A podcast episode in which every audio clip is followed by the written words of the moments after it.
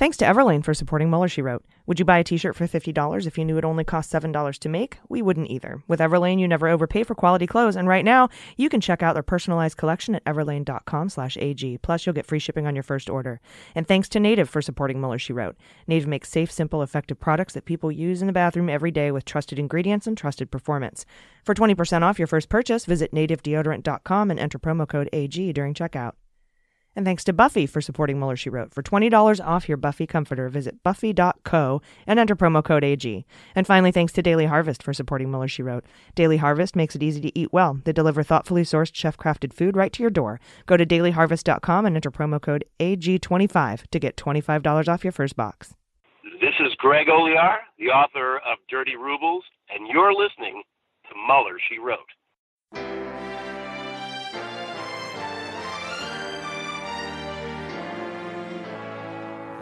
So, to be clear, Mr. Trump has no financial relationships with any Russian oligarchs. That, that's what he said. I, I, that's what I said. That's obviously what the, our position is. I'm not aware of uh, any of those activities. I uh, have been called a surrogate at a time or two in that campaign, and I didn't have not have communications with the Russians. What do I have to get involved with Putin for? I have nothing to do with Putin. I've never spoken to him. I don't know anything about him other than he will respect me. Russia, if you're listening, I hope you're able to find the 30,000 emails that are missing. So, it is political. You're a communist. No, Mr. Green. Communism is just a red herring. Like all members of the oldest profession, I'm a capitalist. Hello and welcome to Mueller She Wrote. I'm your host AG, and with me today is Jordan Coburn. Hello. How are you? I'm good. I'm better. I was very sick last week. You were. Ugh. I'm so glad you're better. And now Amanda's sick. Yeah, it's going around. And your boyfriend. And my boyfriend is sick. yes. Yeah, it is going around. So everyone, please be safe. Yes. um, happy holidays to everyone. Happy New Year as well. Happy Hanukkah. And uh, I hope everyone had a good Christmas or whatever it is that you celebrate. This is our last show of the year. Please consider supporting women in podcasting sign up to become a patron. Coming in January, probably toward the end of the month, because we're redesigning the studio, we'll be turning on the video cameras in here, and only patrons will have access to that. And you also get a newsletter with all the articles we cite, plus my personal research notes. We have a lot of great thank you gifts and super like super space beans mugs and shirts and you get bonus content like q&a and corrections episodes along with book reviews pre-sale tickets to live events and meetups and ad-free episodes of our sister podcast the daily beans. So head to patreon.com slash mueller she wrote become a patron of both shows for the low low price of one show and your pledge helps us pay high wages and offer health benefits and 401k plans for our staff even the part-timers. So thank you for supporting women in podcasting and thanks to all our patrons out there. We have a great show today including an interview with former federal prosecutor renato mariotti we haven't spoken to him since Mhm. Chicago. Chicago, July 27th, Love him. which was the day that I thought they opened the impeachment inquiry because Nadler filed for the Mueller grand jury materials under Article 1 powers. Uh, and of course, we're going to play the Fantasy Indictment League. That, that, that thing's heating up. Uh, but before we get to the news, it's time for my favorite segment, Corrections. It's a mistake. It's hard for me to say I'm sorry. I made a mistake. All right, we don't have too many corrections because it's the holidays. Everyone's sort of out and about traveling. But Michelle Spencer did write to us and said in one of the Daily Beans episodes, Amanda mentioned being arts president, and Jordan uh, said that we should have a secretary of art. Well, not quite a separate executive department. There is a federal council for the arts and humanities, broken up into na- the National Endowment for the Humanities and the National Endowment for the Arts. That's So great. We do have councils, All right. But I'll yeah. take a council. but I like I, I like your cabinet level position idea as well. I know. Secretary of That's Art. when this country's really gone soft. Be like mm, art. we also have Secretary of Vibes. Marianne Williamson, yeah. Secretary of Healing Stones. Um, uh, she also says my husband's grandfather served for a time as the director of museum programs under chairman of NEA, Nancy Hanks. Very cool. Very cool. Um, from Anonymous uh, says John's correction about Andrew Scheer isn't accurate. Going back, this beef is, corrections beef. beef among the listeners. Uh, this is going back with Scheer. Uh, he resigned, and, and we were trying to figure out if it was because of his you know financial issues or uh, etc. But he, this person says his correction follows the line initially pushed by party spokesperson Dustin Van Vugt, who who himself was summarily fired. The party brass, including former Prime Minister Stephen Harper, are still looking into whether the use of funds was proper and seem to be leaning towards improper. So Hmm. there we go. All right. Uh, if you want to, you know, clap back, just uh, you know where to find us. And and finally, Alex Schaefer said part of your bit about the succession in the highly unlikely event of Trump's removal is not quite correct. Pence would become POTUS and appoint a new VP. However, the new VP simply, or excuse me, needs a simple majority vote confirmation by both the House and the Senate. So if the House sat on it, uh, for example, like if Pelosi started Mhm. acting like McConnell until Pence went down, Pelosi would indeed become president. I just learned this myself, but even though Reich wasn't really right, it's misleading to conclude Pelosi couldn't become POTUS. Mhm. Yeah, and I think we did address this in some last week's corrections too. I, I I'm not saying she can't. I'm just saying she probably won't. Unlikely. Yeah, it's very unlikely because one of the main like arguments that the GOP has right now with impeachment is that it overturns the will of the voters. Mhm. And while that's the dumbest argument ever because impeachment is to remove a president and we presume the president was voted Mhm. into office Mhm. at least, you know. Yeah. maybe not properly, but you know, at least by whatever counting standards we had at the time. And, and we know Mueller didn't investigate that. Remember, Mhm. he said, I didn't look into whether the vote count changed. Mhm. Um, but that's their big thing overturn the will of the voters. If she did that, that actually probably would be overturning the will of the voters because while Trump wasn't properly elected, Republicans were put in office Mhm. a- and to to usurp the office of the presidency as a Democrat uh, would lend credence to that argument. I'm not saying I don't love it. Right. Right, Um, right, right. But it would, yeah, exactly. They'd be like, see, you just didn't want the Republicans to be in charge. Yeah, you want to be in charge this whole time. Yeah. etc. And and you know, while that's not the case, or you know, uh, necessarily the reasoning behind it, it it would still lend lend credence to that. hmm I also think that since they can't even get Trump, they can't get Republicans, I should say, to come out against Trump in the face of all of this evidence, there's no way that they would come out against Pence. No, and we haven't even begun to even file anything in the courts against Pence. Mhm. That would be well into past the election anyway. Right. Yeah. So we uh, have to. Oh, kid, podcasts here. Ooh, meow. So we have to vote. That's we are the Muellers we've been waiting for, like we said. So, um, but yes, thank you for that correction. It is feasible. It is possible. I think it's just very unlikely. So those are corrections. If you have any, please head to MuellerSheWrote.com, click contact, select corrections, and build us a compliment sandwich. We'll get it right eventually. We have a lot of news to get to, so let's jump in with just the facts. All right, so the Treasury is about to borrow another trillion dollars to cover the cost of the tax cuts that never generated the revenue promised because, surprise, trickle down economics doesn't work.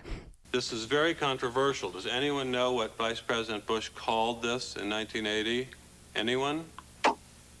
Something DOO economics. Voodoo economics. So, this is the second year in a row the Treasury has done this, had to borrow a trillion dollars. So, let me explain what's going on here. Trump is borrowing money off our backs to buy himself a good economy, Mhm. to win re election so he can continue to line his pockets off of his position, all the while playing the market using trade wars and tariffs to cheat the stock market. Somebody's running away with uh, billions of dollars on that. So, this is the greatest grift of all time. And if you vote for him or support him, you are a sucker. You have been conned. You're a mark in the biggest con of the century. I just can't believe people don't see this. Like, yeah.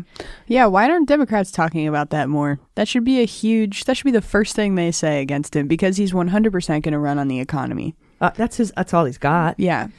And yeah, while the stock market's screaming and, and unemployment is low, unemployment is low when he took office. And uh, the thing, the numbers that he cites are lies anyway. Mhm. Uh, and the who, the stock market, yay. So, like, Yeah. they, how many of us, you know, who among us? No, yeah, I mean, granted, if you've got a 401k plan, et cetera, et cetera.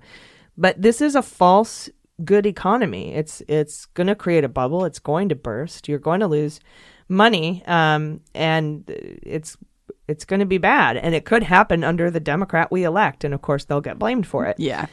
Uh, but he's doing this by, with all the tariffs and trade wars, he's doing this by uh, you know, pressuring the Fed to keep the rates low when we actually shouldn't be. We should be ticking rates up a little bit because um, uh, because the economy is doing better. Mhm. Uh, but he's not. He's purposefully manufacturing a false good economy, Mhm.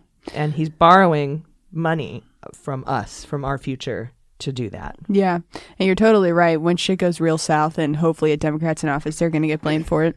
Which I think is something that both sides need to stop doing. Is I don't know too much about econ, but it does seem that it's usually the presidency after the one that implemented huge changes that winds up seeing the effects of it. So then the credit Good gets swip swapped. Yeah.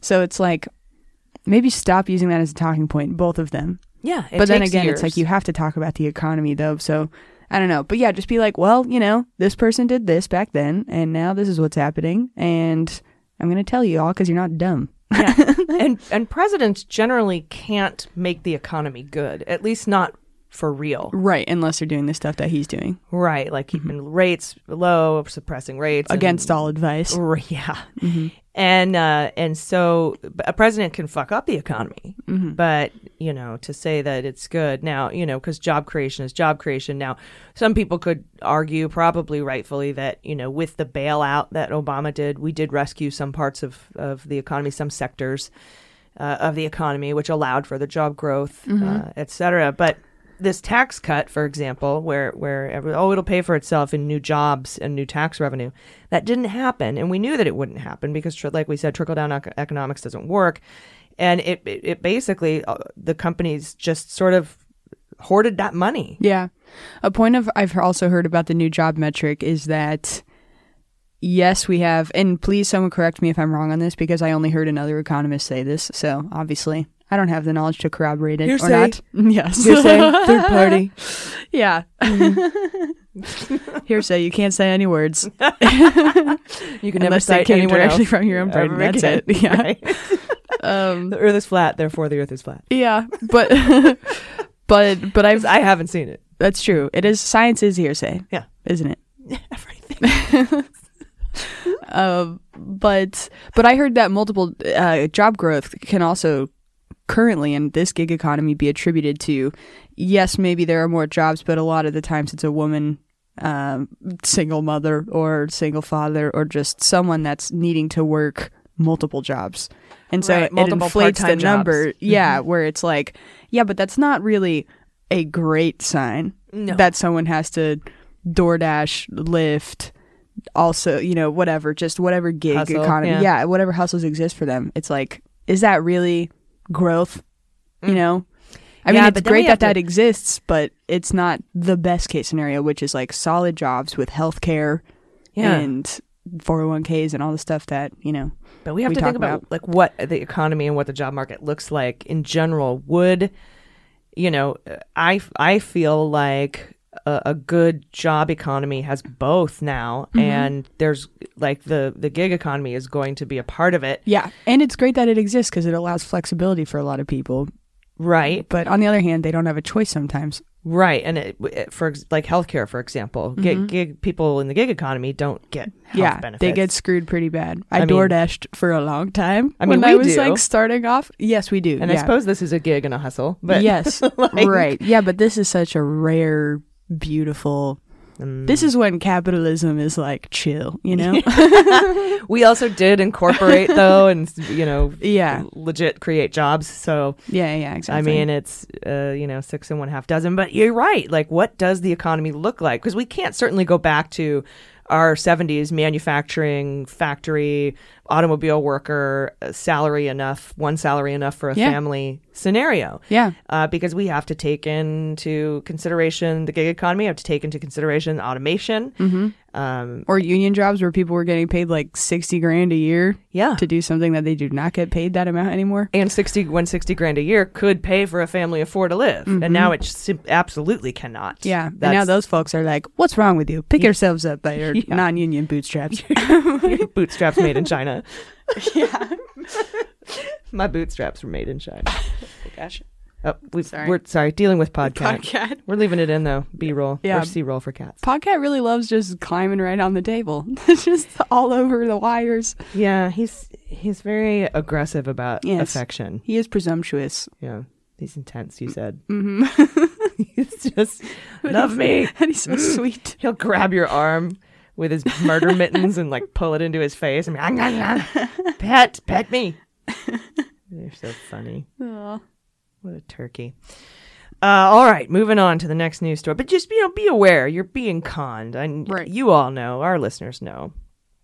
Yeah. Um, so let's move on here. Five Saudi hitmen were sentenced to death in a closed, non non transparent trial in the death of uh, Jamal Khashoggi.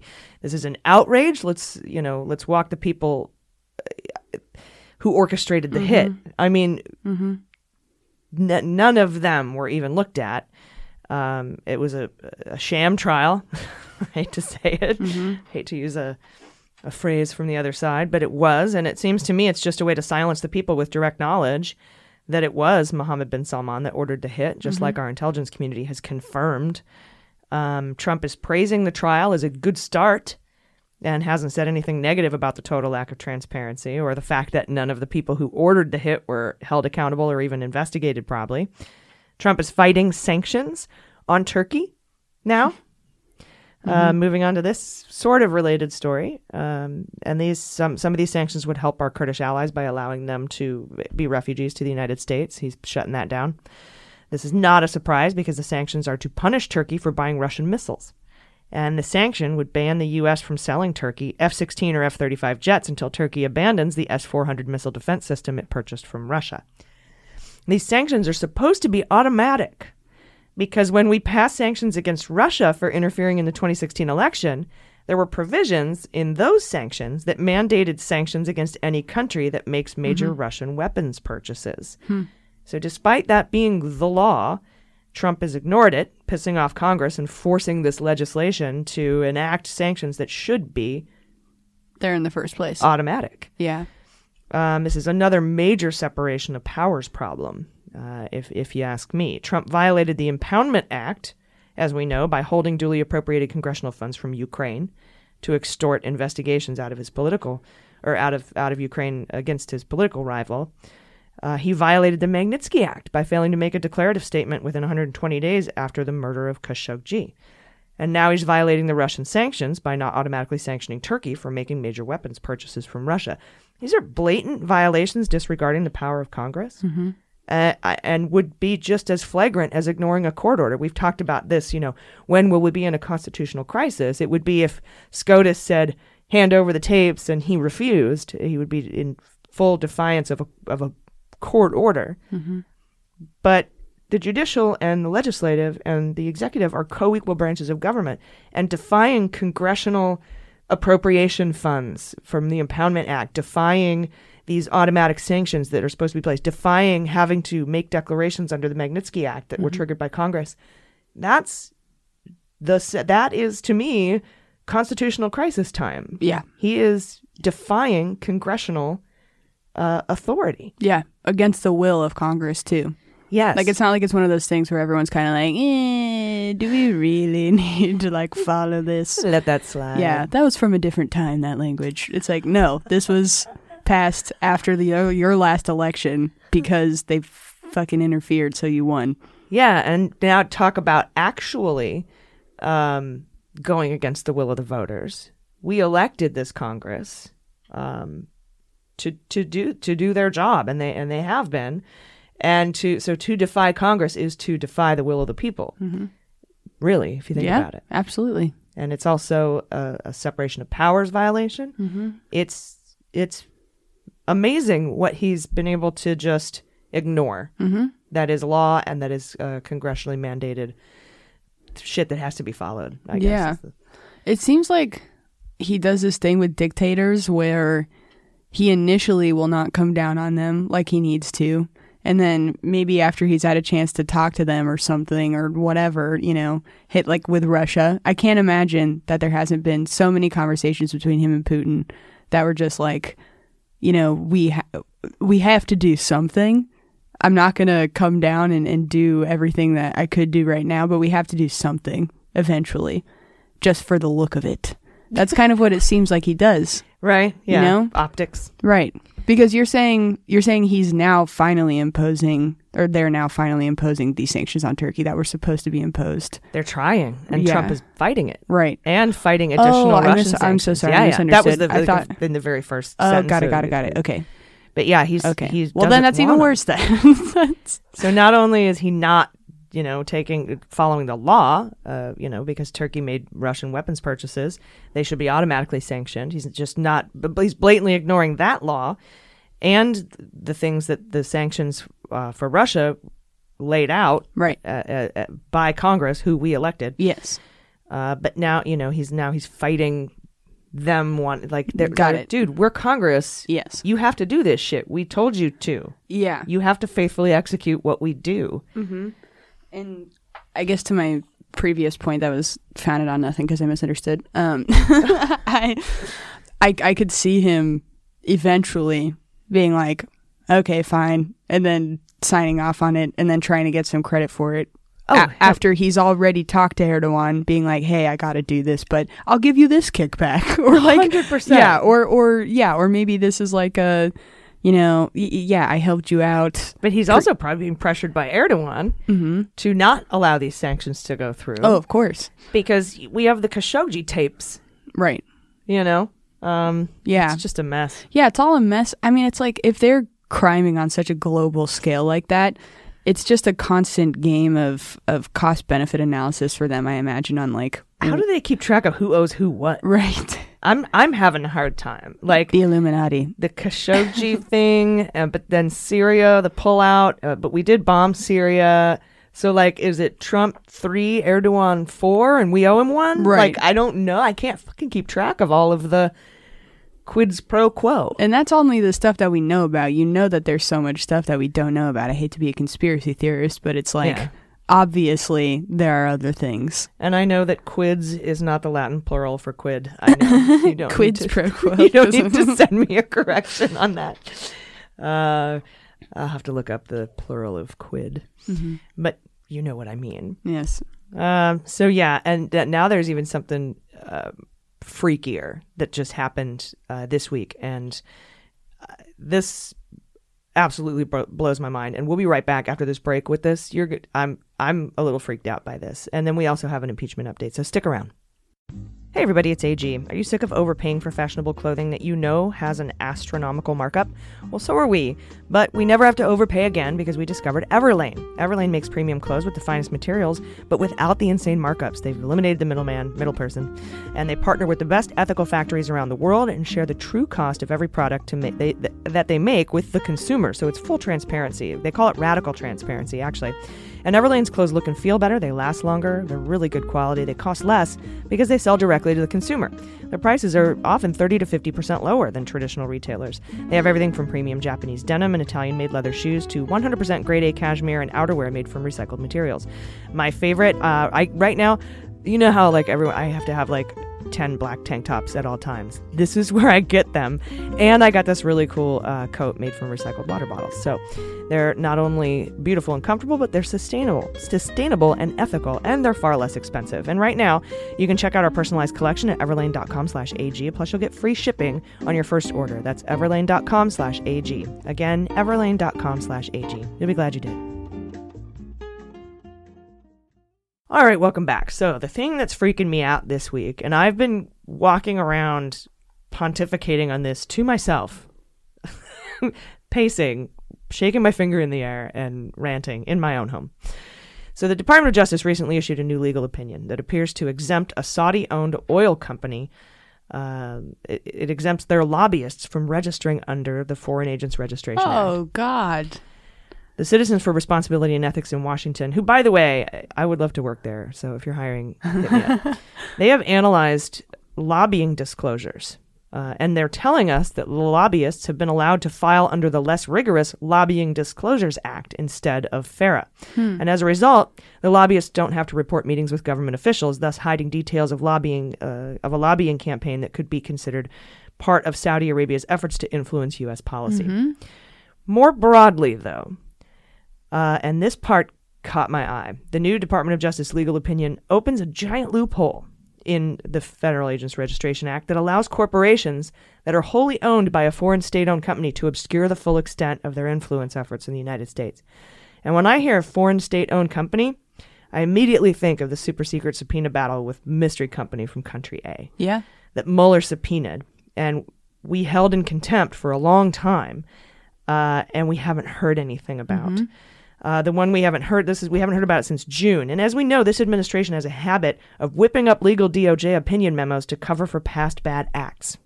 Like when he finally found a lawyer to write up a memo saying he was allowed to withhold the Ukraine aid. That memo came out uh, in December, and uh, well after, and also after several lawyers in the Office of Management and Budget who had issues with him violating the Impoundment Act, which is a, a law that says you can't, the, the executive can't withhold duly appropriated congressional funds. Then he comes out with this opinion saying it was okay. It's like this retroactive thing. Only after several of these lawyers resigned, mm-hmm. which I think I think in protest to having to write this opinion for him, he finally found a patsy to write the opinion for him. And I can't help think this new opinion gives cover to any lobbyists that might have been working in the U.S. on behalf of the secret company from Country A, for example, Mhm. which I think is the Qatar Investment Authority, but could be a Saudi or a Russian bank.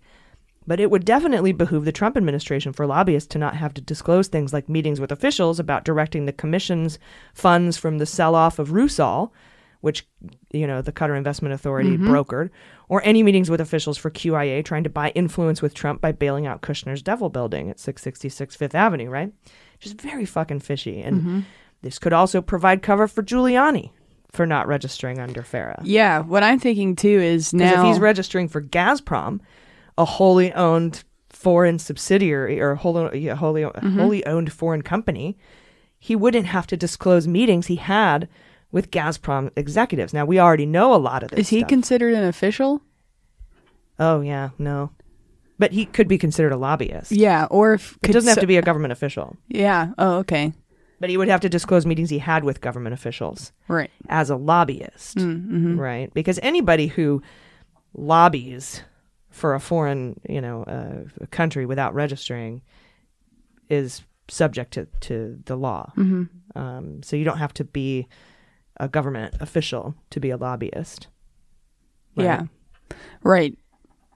Unfortunately, most of them wind up being lobbyists. I know that's where we get most of our lobbyists anyway. Greg Yeah. Craig comes to mind. yeah. This all seems like a giant scheme to protect oligarchs. It, it is, right? And so now we've got, and this could also protect Flynn if you think about it. Because Flynn, as you know, would have been charged with FARA violations had he not cooperated, quote unquote. And he was supposed to be a witness in the Bijan Kian trial Mhm. because he and Bijan Kian lobbied illegally on behalf of Turkey.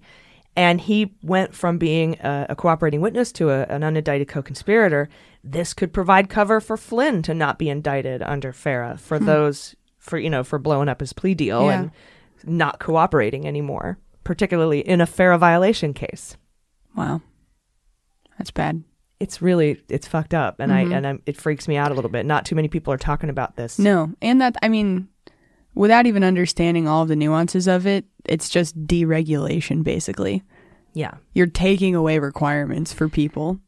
Yeah. And requirements that prevent foreign entities from interfering in our policy. Yes. And that is, Which is what, which is how Trump lives his life. exactly. Exactly. It's like if I could think of one thing that we do not need to ease up on, it is the FARA registration process. Yeah, especially in light lobby of lobbyists Russia, and especially in light of Ukraine, and you know everything else. We could go into the Grand Bargain and all the other nations that we've, you know, we fucked with. Mhm. Um. So yeah, that's frightening to me. Uh, but you know, hell, what do we do? Crew, I'm glad you're looking into it. I'm- Seriously. I'm, gonna have. I want to see if I can reach out, have somebody from Crew come and talk to us about it. Ooh, that'd be great. Richard Painter, maybe? He's not with them not anymore, anymore, I don't huh? think. Um, Yeah, you're I right. think I have a friend, maybe Robert McGuire. I can't remember. I've I've got a couple of uh, folks inside. He Mhm. might have, he might be with someone else. Anyway. Uh, also in the news, Turtle Dick Mitch is now saying he would be open to hearing from witnesses in this bullshit Senate trial where he and Lindsey Graham have already promised not to be impartial. So he might be cool with witnesses. He just refuses to put that in writing ahead of the trial. So Mitch McConnell is basically saying, trust me. No. Great. Eat a dick. Get it in writing. Yeah, I just still can't get over the them not being impartial jurors comments. I just cannot get over that. It's like if you went into a courtroom and someone said that and a literal juror said that, you would not you would not be allowed. That's how I get out of jury duty. Right. Whoa. Cat attack. it's an it's an aggressive uh, affection attack. On. He doesn't understand microphones. Want to talk to the people? Aw. Want to talk to the people? Meow. Say hi. No. Oh no. No. He doesn't. Okay, you go over there. Podtac, podcat attack. stay down there. Stay down there. Uh, and I, I- everyone should stick around because later during the interview, I have a thoughtful discussion with Renato Mariotti, who disagrees with the strategy of withholding the articles from the Senate. So you you won't want to miss that.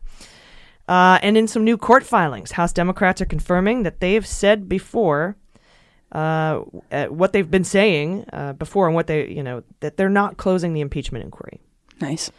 Um, just because they've passed two articles for the Ukraine shakedown and a pair of filings that were due on 1223 per a minute order issued by the D.C. Circuit Court of Appeals in both the McGahn subpoena case and the Mueller grand jury material case. Doug Letter, that's the lawyer for the House Democrats, says explicitly, not implicitly, doesn't even imply it, he just says it, that the documents and testimony are part of the ongoing impeachment investigation and could lead to additional articles of impeachment. So this is my justice porn come true, superseding articles of impeachment. Yeah. Uh, the D.C. Circuit Court will hear both cases January 3rd and what we're calling the separation of powers Super Bowl. Uh, I put my beans on Trump losing. Um, the court refusing. I think the court will refuse. The D.C. Circuit Court will refuse to grant stays. But the allotted judge for the D.C. Circuit Court, who is Chief Justice John Roberts, who also happens to be presiding over the impeachment trial when it gets to the Senate, if it gets to the Senate, I think he will grant a temporary administrative stay, just like Ruth Bader Ginsburg did in the Mazars case Mhm. Or the Deutsche Bank case, excuse me. I think he will grant a temporary administrative stay, uh, administrative stay in both cases until Trump can file for a writ of cer, uh, certiorari with the Supreme Court. That's a fancy way of saying appealing to the Supreme Court. And I think SCOTUS will take the case, putting it on the same schedule with the two Mazars cases and the Deutsche Bank case, and we'll get the decisions for all five in the June July timeframe. If it's what you say, I love it, Oh, so especially far in the summer. yeah. God, they're gonna get so much shit just for that leading up to the election and stuff. You know, you got to do what you got to do. Yeah, and it's not their fault. Everything takes six months. No, I'm I'm actually kind of surprised that it wasn't put on a faster track. Yeah. Um, but that's worst case scenario, and it, I think that I think they'll get to stay. I think he'll get to appeal both of these. I think it'll we'll get the decision in June, July. Ninety nine point nine nine percent sure uh, Trump will lose all five cases. Mhm. Um, but you know, I mean, he's got Kavanaugh in there, but this is a really clear, well established thing that that that we're going for. Yeah. Um, well, Kavanaugh clearly only cares about himself, so hopefully, in that sense, he's going to be like, "This is not an issue that I'm going to go down on." Yeah, maybe abortion, yes, right, but not this. Right, the Federalist Society doesn't say I have to do this. Right. but- yeah, exactly. These are more uncharted territories. Right. For a judge. There's no real litmus test for the Federalist Society on this kind of shit. Mhm.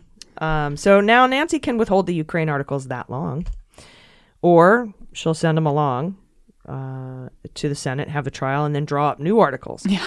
And the new articles would be separate either way, right? And I think that it would you, you you would just need one additional article because we've got him on abuse of power and obstruction of Congress. Then you add an obstruction of justice article.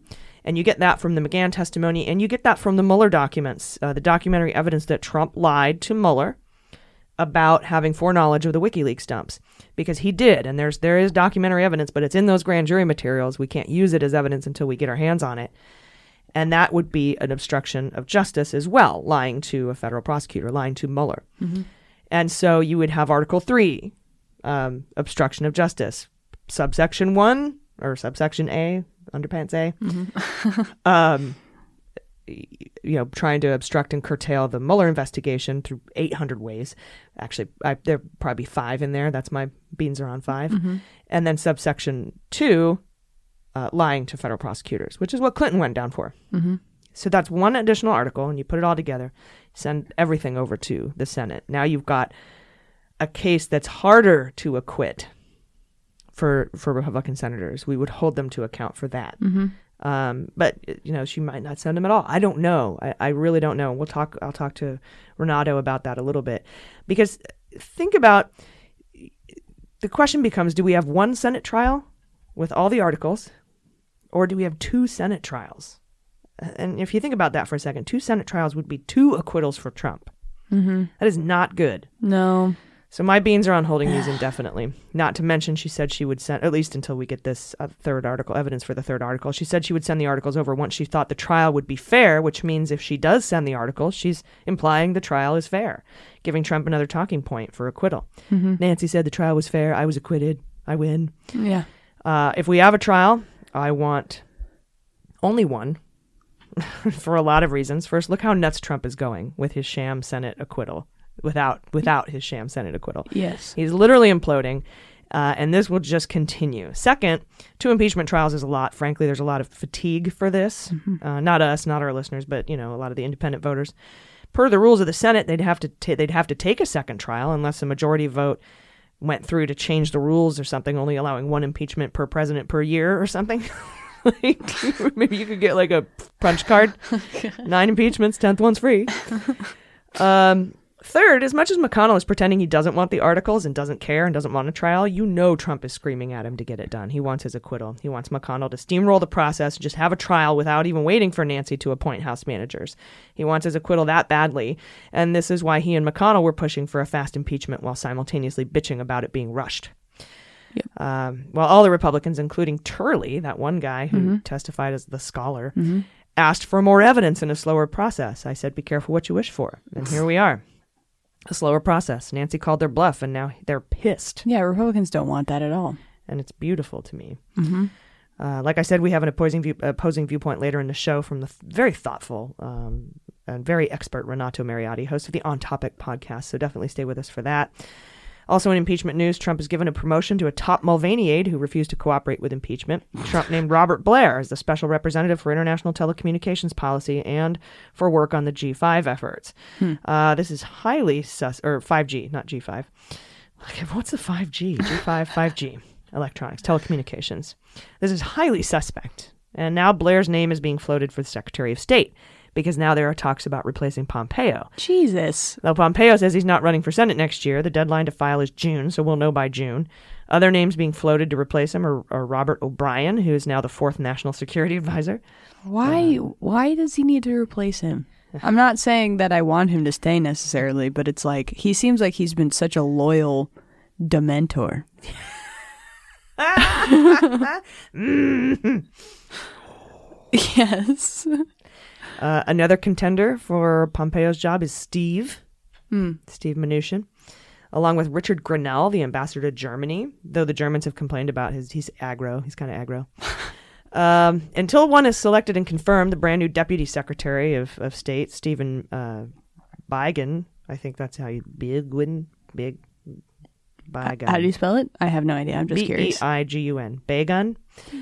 He would become the acting until he he confirmed somebody through the Senate. Uh, other names being considered are Iran Brian Hook, that's a Kushner buddy, and Marco Rubio and Tom Cotton. I freaking hate that Kushner's still allowed to be there. I know. How is he? I just forget sometimes that his name comes up again. I'm like, God damn it, you're not allowed to be here. He's got like such a security risk. He is so vulnerable. Mhm. MBS and MBZ have like joked about having him in his pocket, uh, having him in their pocket. Yes, that's right. Remember with the Ice Cube Yeah. thing when Ice Cube got dragged into this whole mess? Yeah. Mhm. Mm. He's a tool. Some mockery of a loin. Yeah, and there's nothing wrong with doing international business unless you're trying to do this also because now you've got people have leverage over you, you know. You can be an international businessman or you can be a White House advisor. You can't be both. Yeah. Well, apparently you can be everything if if you suck Trump's If you pull yourself ego up by the enough. bootstraps. Yeah, exactly. That are made in China. Yeah. Is it normal for people? You were talking about someone switching over from, well, yeah, Mnuchin, Treasury to Secretary of State. Are those kind of lateral moves normal at all? I don't know that you would actually even have to have a confirmation at that point because he's been confirmed by the Senate. So Yeah. that might be a way around having to get the Senate to confirm a new That's terrifying. a new person. God. But Mnuchin almost lost his. Like that that wasn't that was a close vote. So Mm-hmm. he no people don't like him. He's a chode. Yeah. Well, none of them are really qualified for any of this whatsoever. So them switching, it's not like qualification is the problem. Was he even qualified to be Yeah. Secretary of the Treasury? No. So, uh, wh- how do you find grifty, mobbed up uh, people who are actually qualified to Mhm. be a, to be Secretary of State? right. It doesn't make any sense, and I'm surprised Chris Wray is still at the FBI. Honestly. Yeah. Um, so, but we'll see. Uh, we'll be right back though um, with hot notes. We've got a couple of really good ones, so stay with us. Hey everybody, it's AG. This segment of Mueller She Wrote is brought to you by Native Deodorant. For the longest time, I was looking for an aluminum-free deodorant that really works, and I finally found it. It's Native Deodorant. Um, Native is made without all the chemicals. No parabens, no talc, no aluminum. Uh, and a lot of those things may be linked to serious health concerns. And they use safe, simple, effective ingredients like coconut oil, baking soda, and shea butter, um, and it provides strong protection while feeling light and fresh. Native can hang with your tough workouts, your busy mom life, or, or a 16 hour day, which is me. Um, their deodorants come in a variety of awesome scents like coconut and vanilla, lavender and rose, cucumber and mint, and my current personal favorite, eucalyptus and mint. They also offer an unscented and a baking soda free formula for those with sensitivities. Native has over 8,000 five star reviews and has been featured on The Today Show, in Women's Health, uh, Good Morning America, Hello Giggles, and more.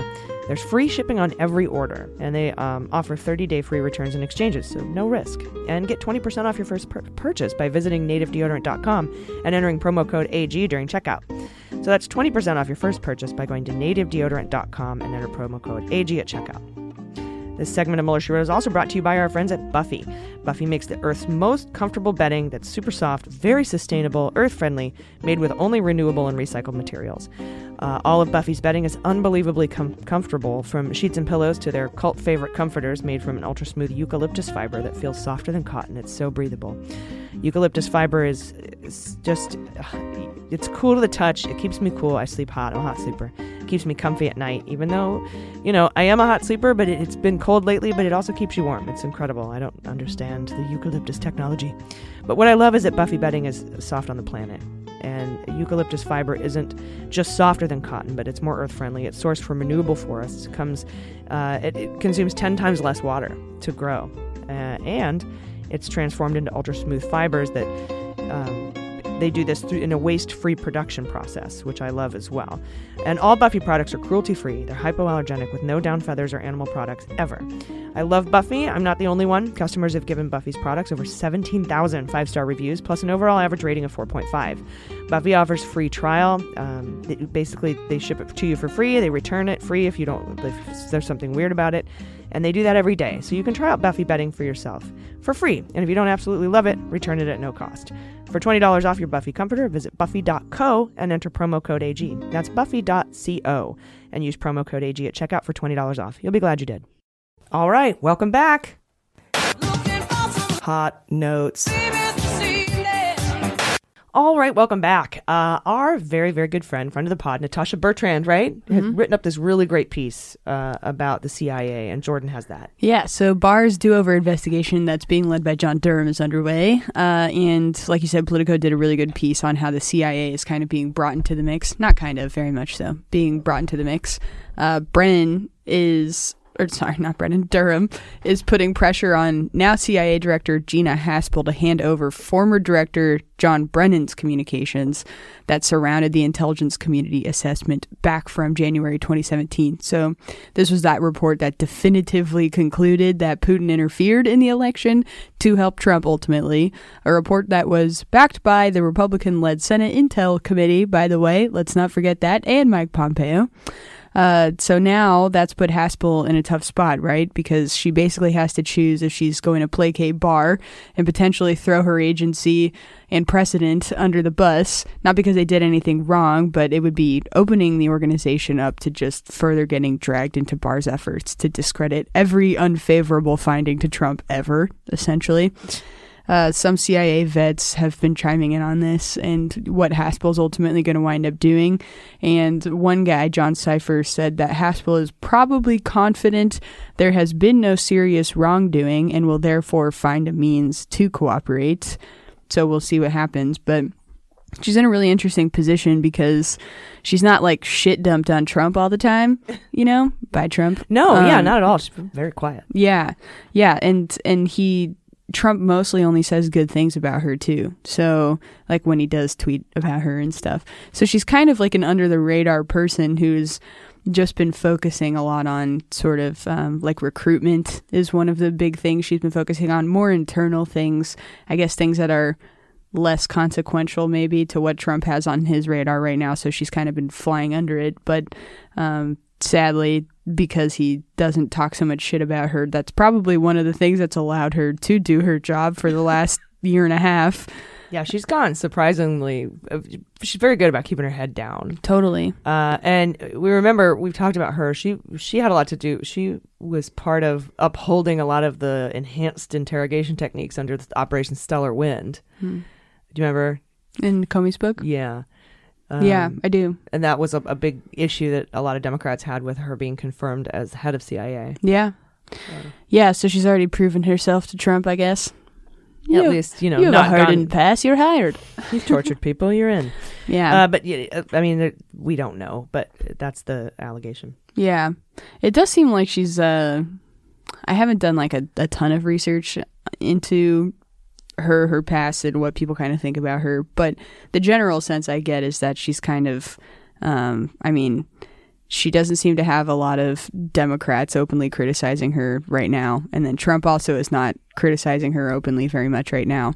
So it, it's just a really, it's one of the rare, you know, people that he doesn't have a super definitive opinion on, I guess, that are in those positions. Like Christopher Wray just has been low key slammed so many times, just even though he's another person that's like, it's, I mean, Christopher Wray, I think, is doing pretty much as good of a job as you could possibly do with that agency right now. Um, but the fact that she's been there for 19 months, me, I think, means something in this climate. And hopefully, she's not just doing a bunch of horrible shit. it sounds like she's focusing more on the internal workings of the agency, but who knows? Who knows what's going to come out in three years? uh, but she was around when the Mifsud Papadopoulos meeting occurred, not physically, obviously, but she was the station chief in the U.S. Embassy in London when it happened, and she was briefed on it all. And the Republican theory that Mifsud was an intelligence asset uh, and the whole thing may have been, you know, inappropriate, uh, or or as they like to say, like a setup. That's that's something that Durham's probably going to push her on as well. Kind of people are talking like, you know, did she handle it the right way when she was briefed on it? But her approach to it was this seems like more of an FBI thing because it was. And yeah, and you have to also wonder, like,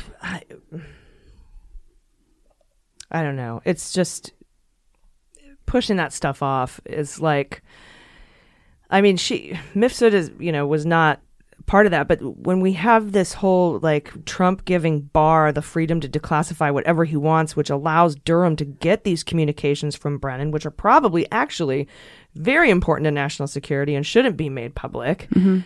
Uh, that is what frightens me about this whole process is the access that Trump's going to have to these communications that he wouldn't norm- normally otherwise have Mhm. because these this shit's supposed to be top secret. Mhm. You know? Yeah. It's weird. Yeah. Yeah, I mean, she seems just very like run of the mill CIA kind of personality, you know, someone that very much protects the intelligence community, stands behind whatever they collectively choose to do. Unfortunately, that comes with standing behind some really fucked up stuff sometimes, like the enhanced interrogation techniques. Right. Um, and uh, it's, but yeah, it's just it'll be interesting to see how she winds up handling it. He has a way, Trump and Barr have a way of putting people in this these positions where it's like they can't just preserving the status quo is not even which already was an issue because obviously this is America. The status quo was very broken and needed to be reformed. But not only can they they can't even get by preserving the status quo now. They have to make some major ethical choice on whether or not they're going to placate this presidency that is just trying to manufacture outcomes for themselves within the intelligence community or if they're just going to I guess yeah, stand up for the status quo, just to keep going and keep protecting what has been longstanding precedent. And we'll see what happens with her. Yeah, it, it is kind of frightening to when you think about that, like the precedent and wh- what they're going to do. I mean, Oh yeah, uh, and the way they're going about it, Durham's just like showing up to other countries. I mean, basically, a- like, and they've they've worn out the phrase witch hunt metaphorically, which is literally what they're doing. They're Mm-hmm. they you know they kept that IG report from coming out. They kept the Durham thing hasn't been finished yet because they're just looking for stuff to Mhm. be wrong. yeah, and the CIA is like the next place where it seems they're really gonna direct Yeah. a lot of their efforts to see if they can uncover wrongdoing. Well, maybe we'll see Gina Haspel testifying some at some point soon. Yeah. about any of that. But you know, Mifsud is not an agent, so I don't know. It's just weird. Yeah. And you know, talking about these ambiguous lawsuits and keeping shit open and being on witch hunts, I have an update on Andy McCabe. Uh, his attorney, uh, Murad Hussain, filed a declaration Christmas Eve uh, on McCabe's behalf in his lawsuit against the FBI and the Department of Justice. As we know, McCabe is suing over his wrongful termination in March of 2018 by Jeff Sessions via tweet, just uh, hours before he was set to get his full pension. The new declaration alleges that several agencies and 30 individuals, including Chris Wray, Bill Barr, and Trump, have failed to hand over any materials requested in the lawsuit Really? saying, uh, quote, at this time, the plaintiff has assembled a small set of supporting evidence with his own records and public reporting. However, much of the relevant evidence in this case is in defendant's uh, in the defendant's exclusive possession or the possession of current or former government officials. From what we already know, uh, Barr opened a criminal investigation into McCabe for lack of candor, but the grand jury, if you remember, failed to return an indictment, likely because there wasn't enough evidence. McCabe corrected his testimony to the inspector general and other agents. And because, as the acting director of the FBI, he has sole authority to determine what information is given to reporters, he there's there can be no underlying corrupt intent or motive to lie to cover it up about his actions. And that testimony came from Lisa Page, another favorite Trump target in the Russia Mhm. investigation. Uh, Barr, however, did not close the investigation after the grand jury balked on an indictment. He's left that open. It's still open, and a federal judge told Barr and the Department of Justice they would need to fish or cut bait, either close the case or produce documents in a FOIA lawsuit that was seeking the documents related to McCabe's dismissal, communications related to it. Um, DOJ came back and said, "No, we're not going to close the case. We'll we'll hand over the documents." But it appears they haven't uh, yet done that. Uh, otherwise, McCabe would have these, and and continuing, they seem to want to continue to drag their feet on handing over the evidence or closing the case, which is leaving McCabe in sort of a limbo. Now, naturally, if the documents were produced, they would exonerate McCabe, and this appears to be uh, maybe a Brady violation, at least to me. I don't know if that's. I know that that would be a Brady violation in the criminal case. What is that again? I forgot. That's when you fail to turn over exculpatory evidence. Ah. Like, remember when Mueller had to do something under the Brady? Uh, Act? he had to basically hand over some updated information he got about Gates and Manafort, saying it was actually Gates who was taking the polling data and giving it to Kilimnik, giving it to the Kremlin via Kilimnik, and not Manafort directly, but he was doing it on behalf of Manafort. Mhm. And Mueller had to put that into evidence because it could excuse Manafort from handing over the polling data. Mhm. Of course, he wasn't really being investigated for that, Right. Uh, or charged with anything like that. But you have to hand over anything that could um, exculpate Mhm. your the person you're prosecuting. Mhm. Now that I think that works in a criminal case. I don't know if that works in a civil case, which is what his lawsuit is against the DOJ. You know, so I don't know if you can have a Brady violation in a civil suit. I'm going to have to ask a lawyer. If you guys know, send it to us in corrections. But the case remains open. I suspect they won't close it because they're waiting for some sort of evidence they could actually use to indict McCabe and simply haven't been able to prove their case to a grand jury. Or maybe they're waiting for another grand jury. Um, spoke to Andy McCabe, who seems to say that they're jury shopping to see if they can get an indictment out of maybe another impaneled grand jury for the same stuff. Uh, we'll keep you posted either way on both the status of the criminal investigation, which is still open, and the lawsuit filed by McCabe for wrongful termination. As we know, he alleged that Sessions did not have the authority to fire him because he was no longer the acting director, and only the director of the FBI, Chris Wray, actually had any authority to fire McCabe, and but Sessions did it. He also says, McCabe also says he had fulfilled his tour of duty for retirement purposes hours before Sessions tweeted that he was fired. He was done with his time in the FBI. Um, so he should have his pension. Mhm. It's a solid case. I foresee his pension being reinstated. He'll be exonerated of the crimes. Um, but I hope his lawyer is going to file for these documents either under Brady or something else, some other sort of exculpatory thing. But I- I mean, he, he- he'll end up, I'm sure, getting a court order to have to hand over all that stuff anyway, uh, because of that's what discovery is, right? Mhm. I mean, you have to get all the evidence. Yeah. Lag. They lag on purpose. they lollygag around the infield. Mhm. They're lollygaggers. Yes, they are. So that is my hot note update on McCabe. Shout out to him. Um, he's a good dude, Mm-hmm. and he's cute. So, all right, are you ready for sabotage? Yes.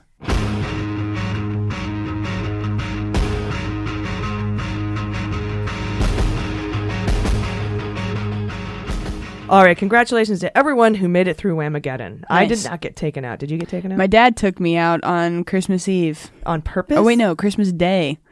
Oh, yes. Nope. Christmas Day, you're fine. Really? Yeah, you only have to make it to 11:59 on the 24th. Oh shit. Okay. Well then you I made think it. I made it. You did. You made it. I'd play the song right now, uh, but oh I wait, no, think, it was Christmas Eve. I lost. oh damn it. Yeah, yeah, yeah. yeah. But I think we have some people who are playing through New Year's. Okay, nice. some of our listeners. Just for those storefronts that uh, don't know when to change and move on. I mean, you know, Christmas just happened, and already people are putting up their Martin Luther King decorations. It just gets ridiculous every year. So can't even give me a minute. No, uh, yeah. So I don't want to sabotage those people who are playing th- th- through New Year's. I, I mean, I guess you could just play it all year uh, and just start the clock over January first. But chances are you're not going to hear it uh, Yeah. uh, during the spring.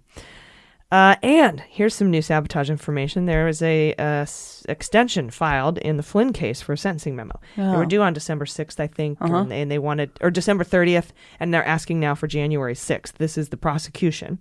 They're saying, hey, due to the holidays and due to a bunch of people not being able to sign off on this shit, we need another week to file our updated supplemental sentencing memo. And they insinuated that it's because they're making changes to it. As we know, they've previously asked for probation only for Flynn. That was the previous sentencing menu because menu Mm. memo because he was. what would you like tonight? um, because he was cooperating at that point, you know, and so um, he was going to be a witness in the Bijan Kian case. He was going to be a witness in the Stone, and, and so here he is, and he is now. This, he's so fucked. So the, I think what they're doing is they're amending the sentencing memo. They're going to be asking for prison time now Oh god damn. uh, because they need another week to do it. I'm those are beans, Mhm. uh, but they did insinuate in the filing. Oh, you know, we may or may not need to amend our previous sentencing memo, and because we're amending it, that's why we need all these approvals and signatures, and it's a holiday, and so we need another week. Uh, DOJ agreed to this. The, the uh, both sides agreed to this, and they so they put it in there, and the judge granted it. It does not change the January twenty eighth sentencing day. Uh, day. It just gave everyone an extra week to file their shit. Okay. Um, they're because now they're going to have to. They have January sixth. They're going to file uh, this new sentencing memorandum, and then crazy Sidney Powell will have until I think January twenty first. Okay. Uh, I think twentieth, twenty first To respond. to respond Mhm. in a Sursa reply or whatever they call it, And then a week until and then uh, they have a week. D-Day. Yeah. And it's I don't think it's going to be good for uh, Flynn. Although you know Trump could just pardon him, which would please. I dare you. Yeah. Right in the middle of being impeached. I dare you. Yeah, the Eddie Gallagher pardon's going well for you right now, yeah, isn't it? super great. Mm-hmm. Oh, that fucking guy. Have you seen all of the The videos? Yep. Yeah. Yeah. Yep. Scary. Mm-hmm. Gross. Very gross. He's not going to be able to take him on the road now to campaign for him, or maybe he will. Maybe he'll think. It, maybe he thinks it makes him a better uh, supporter. I mean, people tend to not want to split their support. It's easier for them to just get behind the idea of supporting troops in general.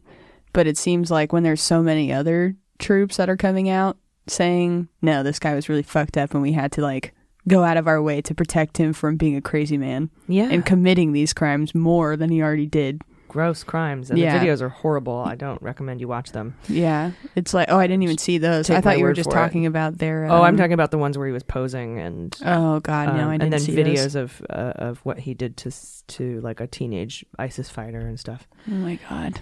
Uh, but you know, uh, who knows what Trump supporters want and like. Mhm. Um, Yeah, that's true. that. Yeah, that's true. So, uh, there is a quite real possibility that with this new sentencing memorandum, I don't think they'll bring him up on indictments of past behavior that they were otherwise going to let him go Mhm. on. I think they're just going to recommend the max More, sentencing yeah. for, um, or you know, go within the sentencing guidelines for this for the lie. Um, but he is guilty of some FARA violations. But that weird memo we were talking about could provide cover for that. That could go through the courts again, and they might not want to use the taxpayers' money to to fight that battle. I don't know, but there could be something else coming out. I don't. I just have no. I have literally no sourced information or indication of that at all. I'm just going by the court the court filings here. Mhm. So, with that in mind, you ready to play the Fantasy Indictment League? Yes. I'm gonna be indicted! No, wait, it's gonna be okay. Indicted! Honey, Dick. Indicted! Honey. I'm gonna be indicted! Hold it, they can't. It's gonna be okay. Just calm down.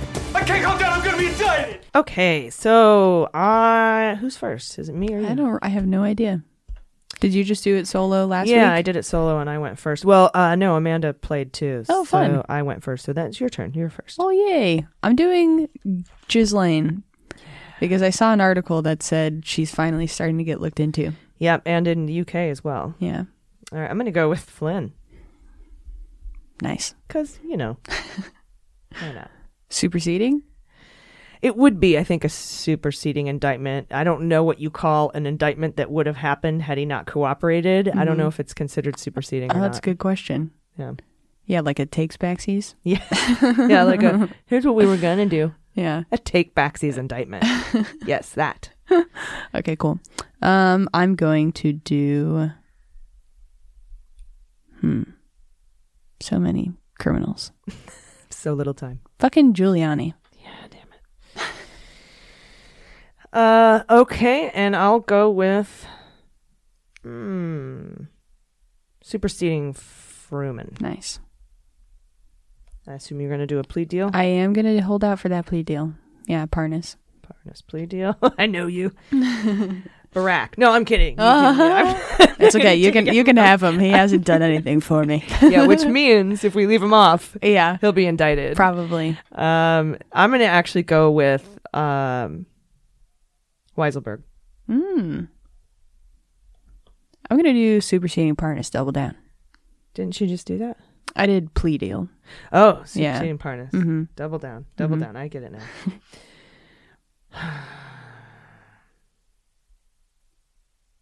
Mm, How about Trump inaugural? Ooh. Oh, let's. Okay, I'm going to do Trump inaugural. I'm going to take Weisselberg off of there because the, the Cy Vance case is still going through the courts, and I'm going to make that Wolkoff instead. She's the inaugural lady. Nice. Um, I will do. I think there's still much to be seen with Olev and uh, Igor stuff, so I'll do a rando. A rando. I'll even make it specific. Rando. Russian national. Russian national. Okay, I'm gonna go with. Yeah, I already got Giuliani, Trump. I'll do Barrack. I mean, you know, if you're, I don't, I don't want to leave him off this week. Yeah. I have a feeling. Yeah. I feel like uh So I'm, I'm inaugural heavy. nice. You're Giuliani heavy. Yeah. With a touch of Ghislaine. Yeah. Well, they they all know each other, don't they? um, it feels very McCarthy esque saying rando Russian national. I know, I know. Sometimes I feel bad, but like, yeah. I think what you mean is somebody Kremlin connected, Of or, course. or mobbed up. Oh yeah, yeah, like yeah, a yeah, literal yeah. bad guy. Absolutely. not just like no, I know. It just sounds bad. Bob the Russian walking around like you. I know you. You know, Yeah. no, not not like that. Yeah. Uh, all right, that is how we play the Fantasy Indictment League. Uh, and now, uh, right on the other side of this break is uh, the interview with Renato Mariotti. He is the host of the On Topic podcast. He is a CNN legal analyst. He's also a former federal prosecutor, and he has a little bit of a different idea. You know, we are. I'm very all for, you know, the withholding of the articles from the Senate, uh, you know, until summer or indefinitely, or at least until a fair trial agreement can be reached, which I don't think it can. But uh, Renato has a, a, differing opinion, and I, I think it's worth uh, definitely worth listening to. It's very thoughtful, and we're actually closer than than I thought on a lot of this stuff. So uh, I want you guys to take a listen. So stick around for that.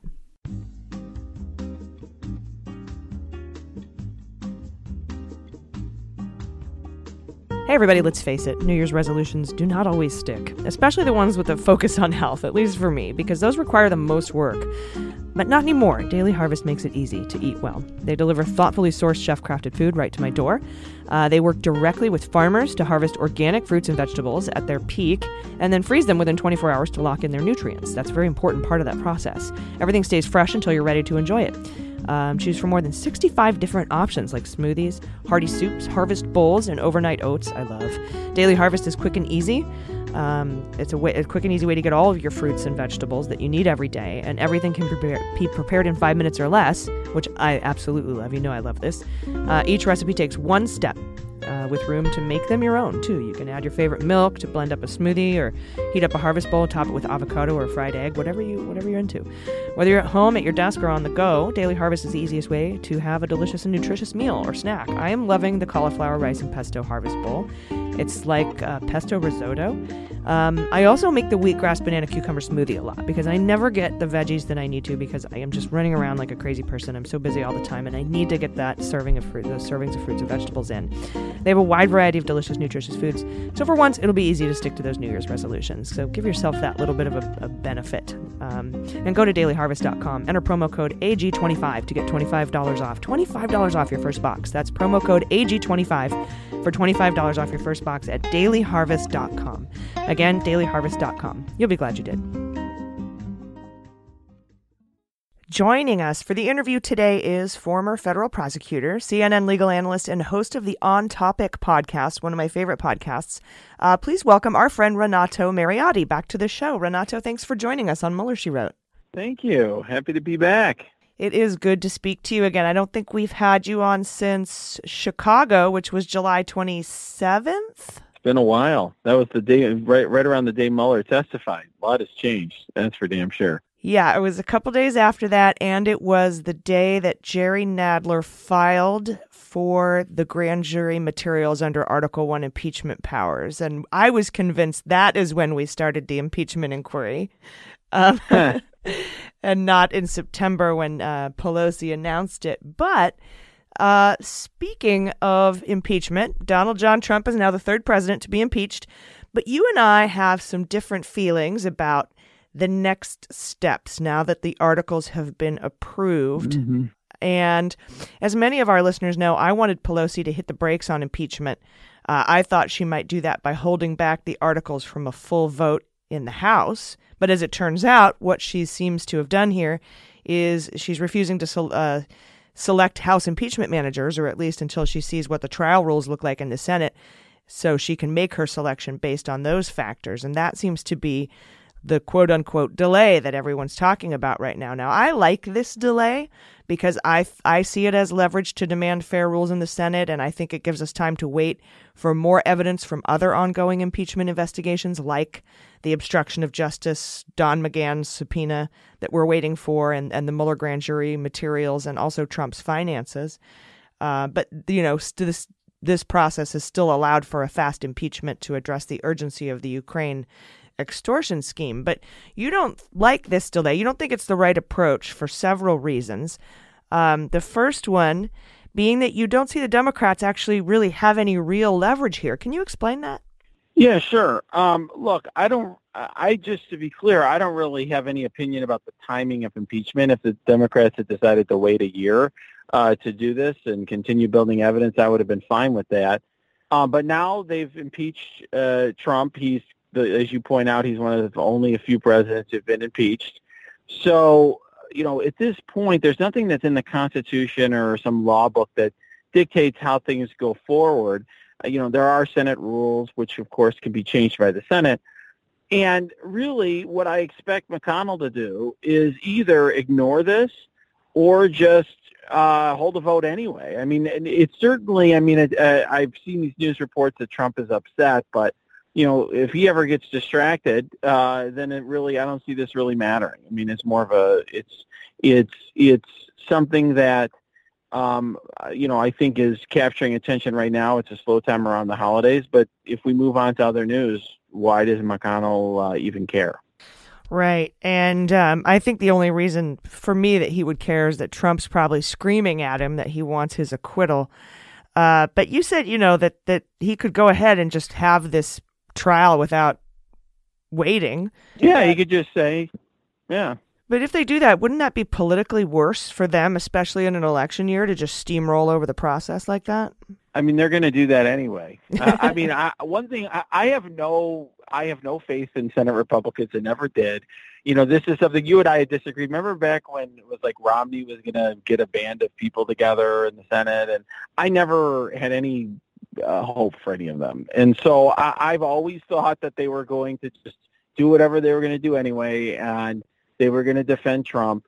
And so they're going to do that whether we send over the articles now or if we send them over in six months or in a year. They're going to just have their vote. And I, the question is, will the public care? And I don't know. Um, I'm not an expert on that, uh, and it's up to Democrats to get that message out there. But I think that's going to happen, and I just think that we have to accept that reality and focus on things that we do control. Now, I understand people, I've gotten a lot of flack for this position because a lot of people are like, well, we should play hardball.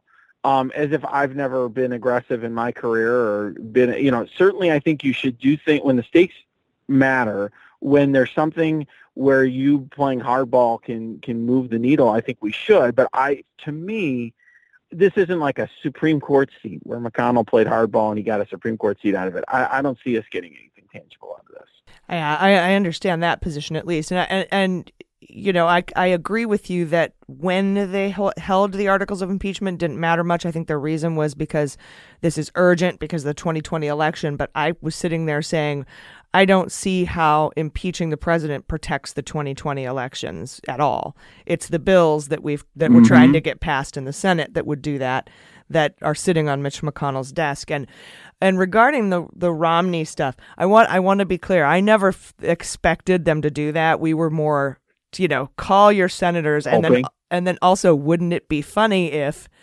because of this whole white horse prophecy thing that you know we were talking about where you know there's a uh, an old kind of I think defunct now Mormon prophecy where some Mormon will come riding out of the west on a white horse and save democracy and so we just thought that that was kind of funny. Yeah, and I don't mean to I wasn't trying to be critical. I, I to me I think there's also a different, you know, there's a question that you have hope or are you more cynical about things? And I'm probably too much on the cynical side at times. And I think that's part of part of the reason people want to do this is because they have hope that seeing witnesses are going to change the minds of senators. I, I don't believe that. I don't either, and I don't think a lot of our listeners have that hope either. I think that the hope, all the hope is lost on the Senate. But I think that okay.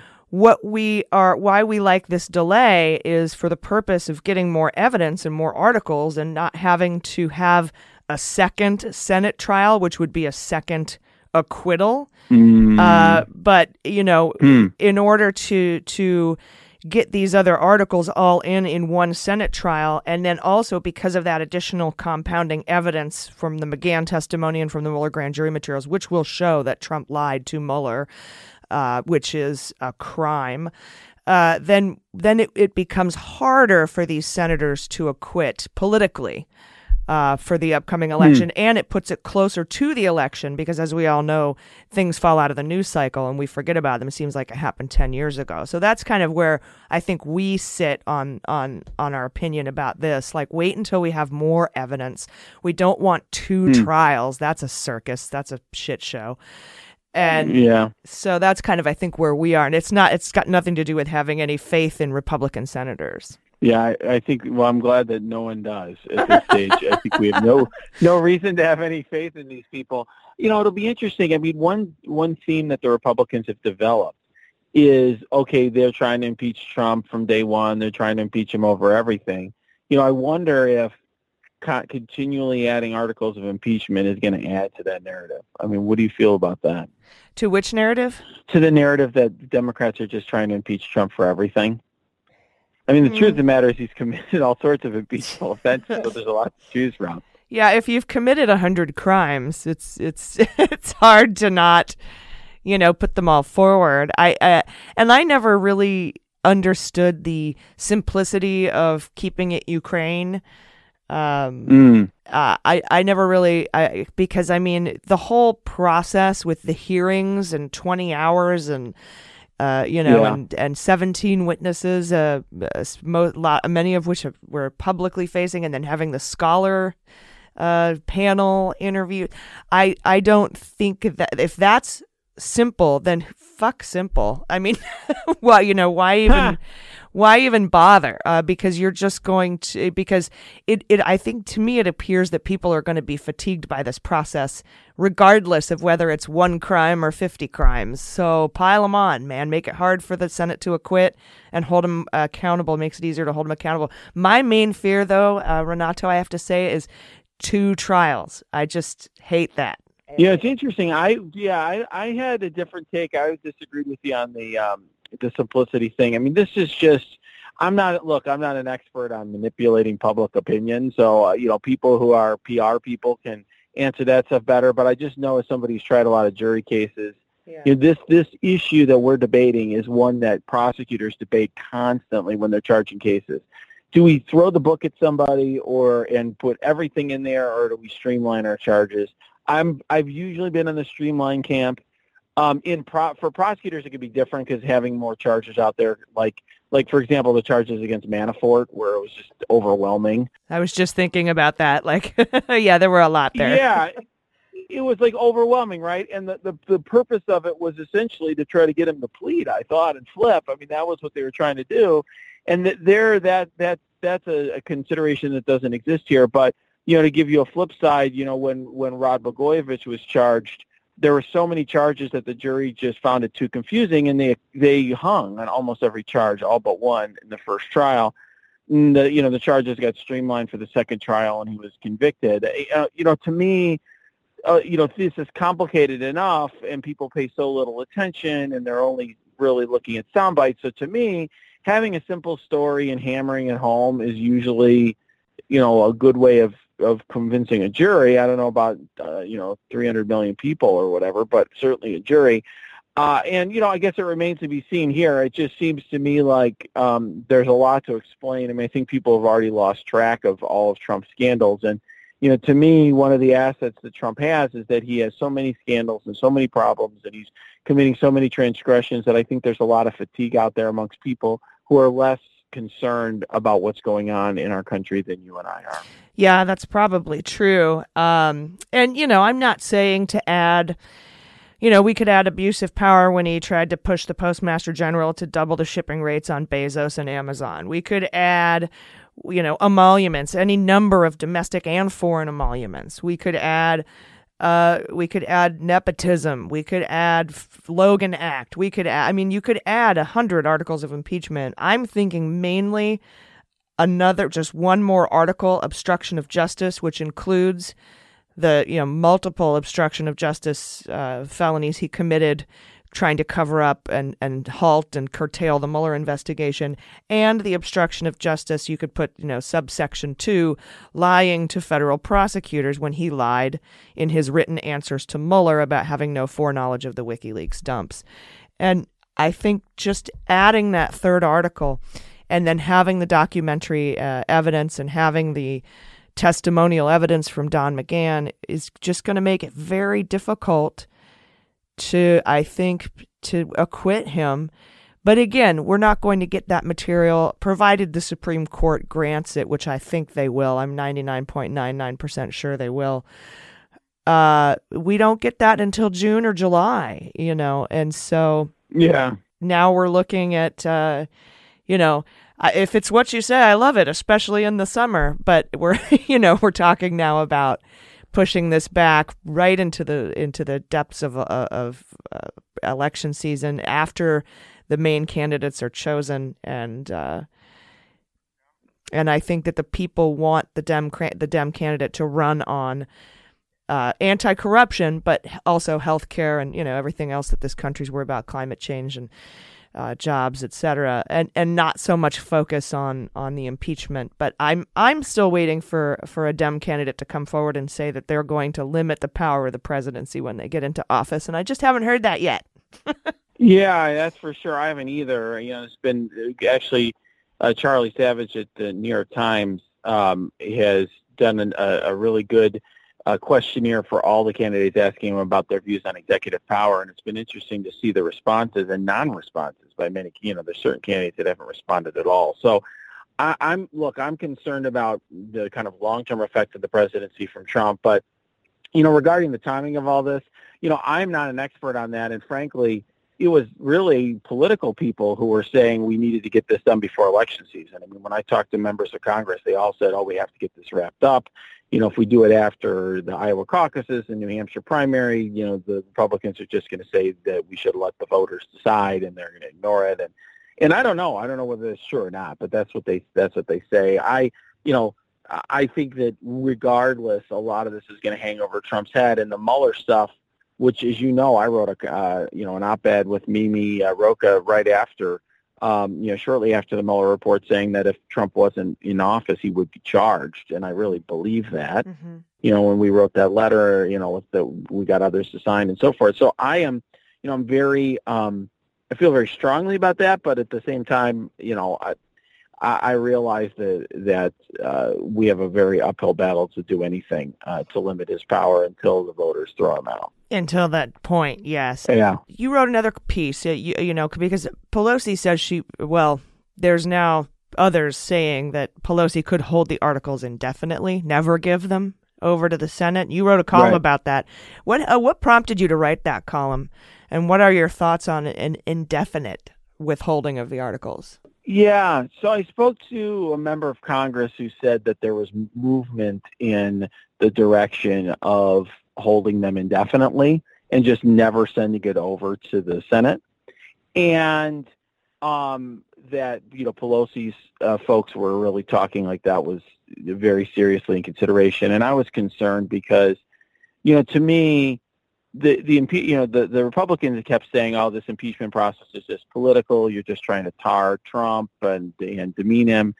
And what uh, what what the response was from I think from our side of the aisle was no, Trump is a danger and we need to remove him from office. And this is a serious attempt to do that because he did something that is so wrongful that we need to act quickly. And that's why we're we're going as quickly as possible. And I believe that. I, I I mean I didn't to me that wasn't a talking point. That was something I think is the truth. And so to me, never to send these things over um, is really undercuts that message. And I appreciate the Senate's going to do, you know, this is not going to have a real process. I don't know if it will be any better if we had Mitch McConnell sit there and pretend to listen to witnesses for a few days. I don't really know whether that. Even if he set out saying, oh, "Yeah, we're going to hear witnesses, we're going to have a fair trial," does anybody really believe that? And and the the problem here too is though on the on the other hand, Renato, Pelosi has said she'll send the articles over when she feels that the trial will be fair, which means that she's now implicitly giving her blessing of a trial, calling it fair once she sends the articles over.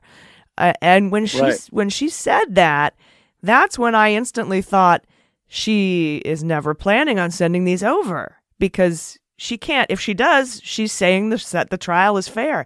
Now, you know, to be like, you know, did we talk about how it would undercut the message of we've got to remove him. It's the process. This is the process we go through. It's our duty. We have to remove him. If you guys don't remove him, that's on you. And that's why we want to send those over. We don't want to undercut that message. But you know, maybe it's just getting to the point where Democrats are like, look, uh, given all the egregious crimes from the other side is is undercutting a message really a problem these days because you know who knows what with this political climate. But you know I am I am concerned about this whole fair trial aspect just like you. I don't think it happens even if the rules look great and they have witnesses and everybody's happy. I don't think that it's going to be an acquittal regardless. Right. They'll just ignore they'll just ignore they're not going to have hundred witnesses. They'll have two or three witnesses or whatever. You know, Clinton trial wasn't that long. I mean, I lived through that.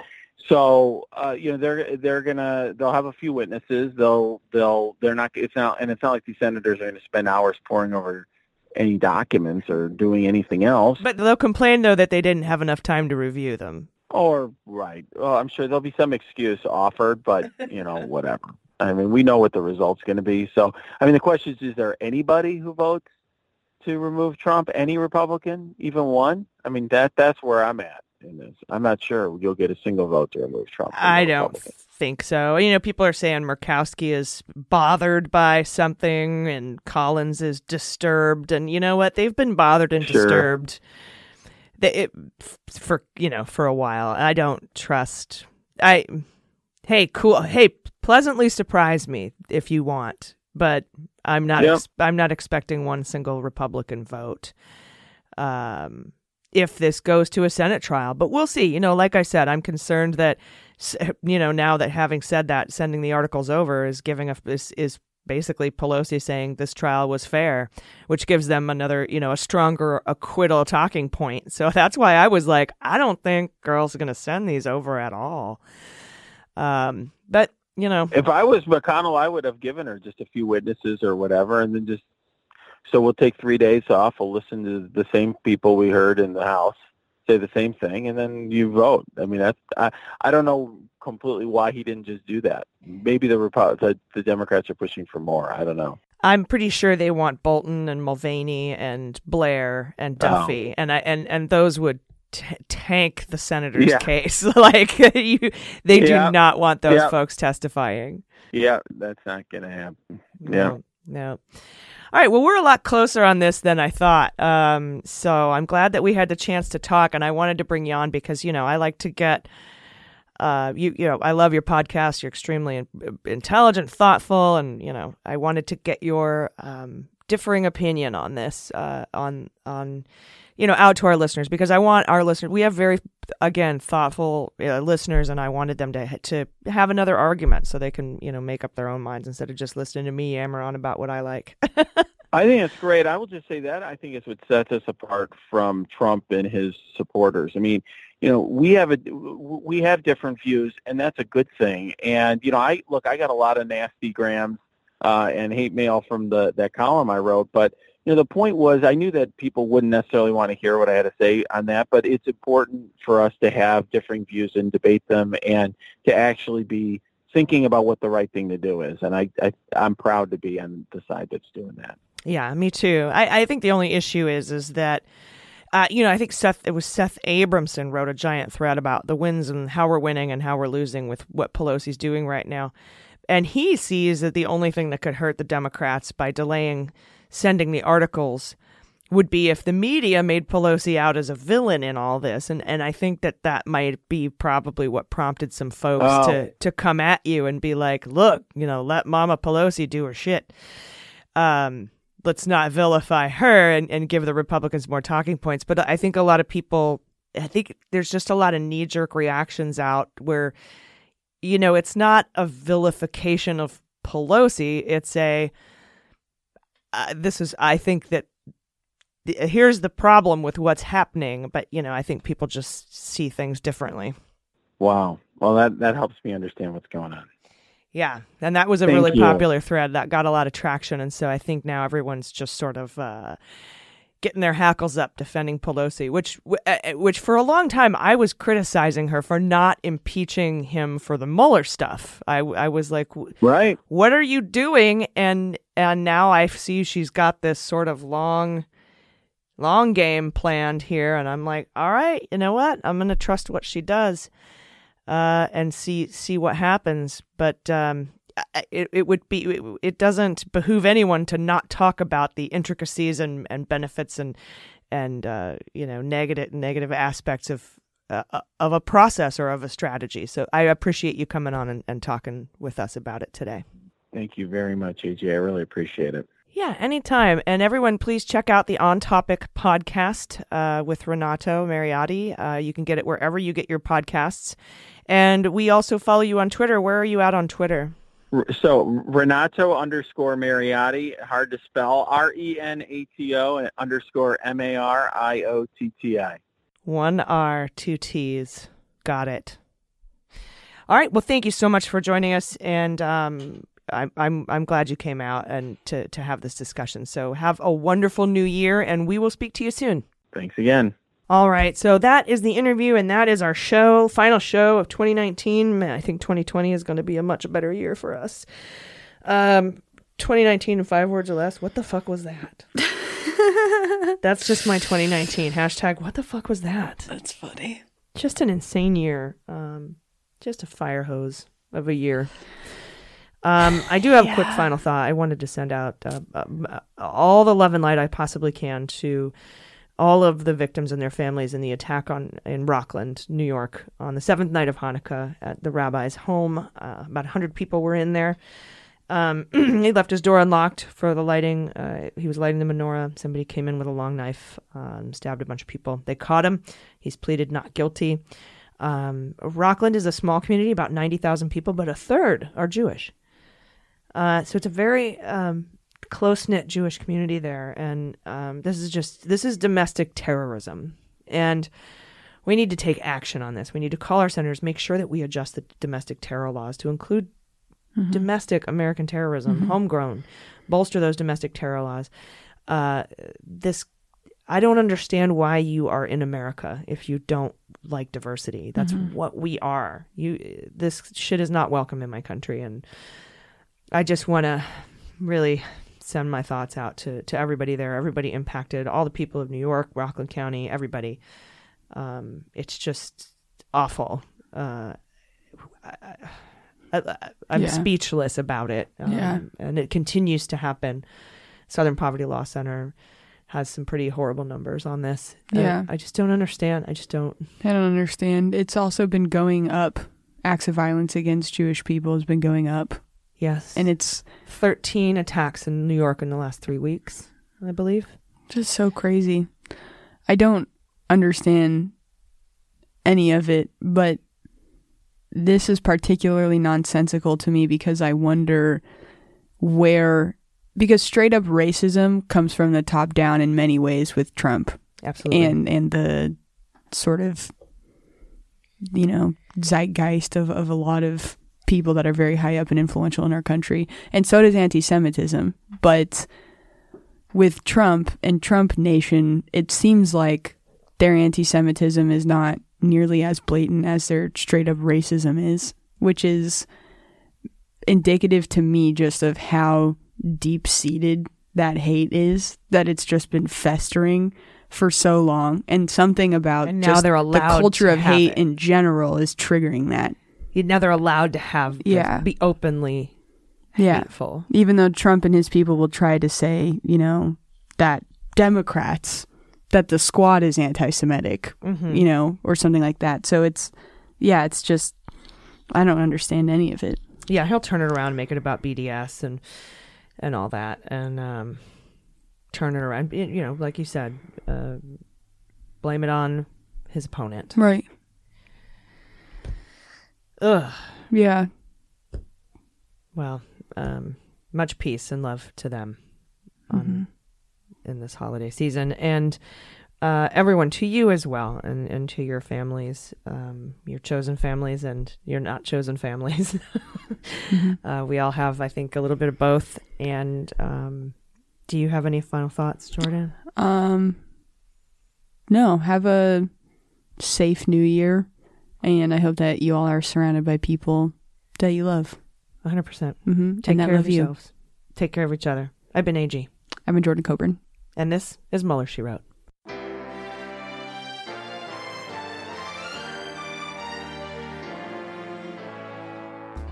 Mueller, She Wrote is executive produced and directed by AG and Jordan Coburn, with engineering and editing by Mackenzie Mazzell and Starburns Industries.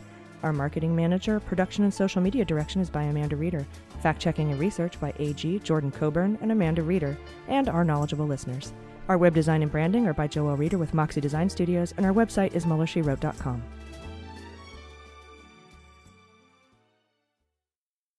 MSW Media.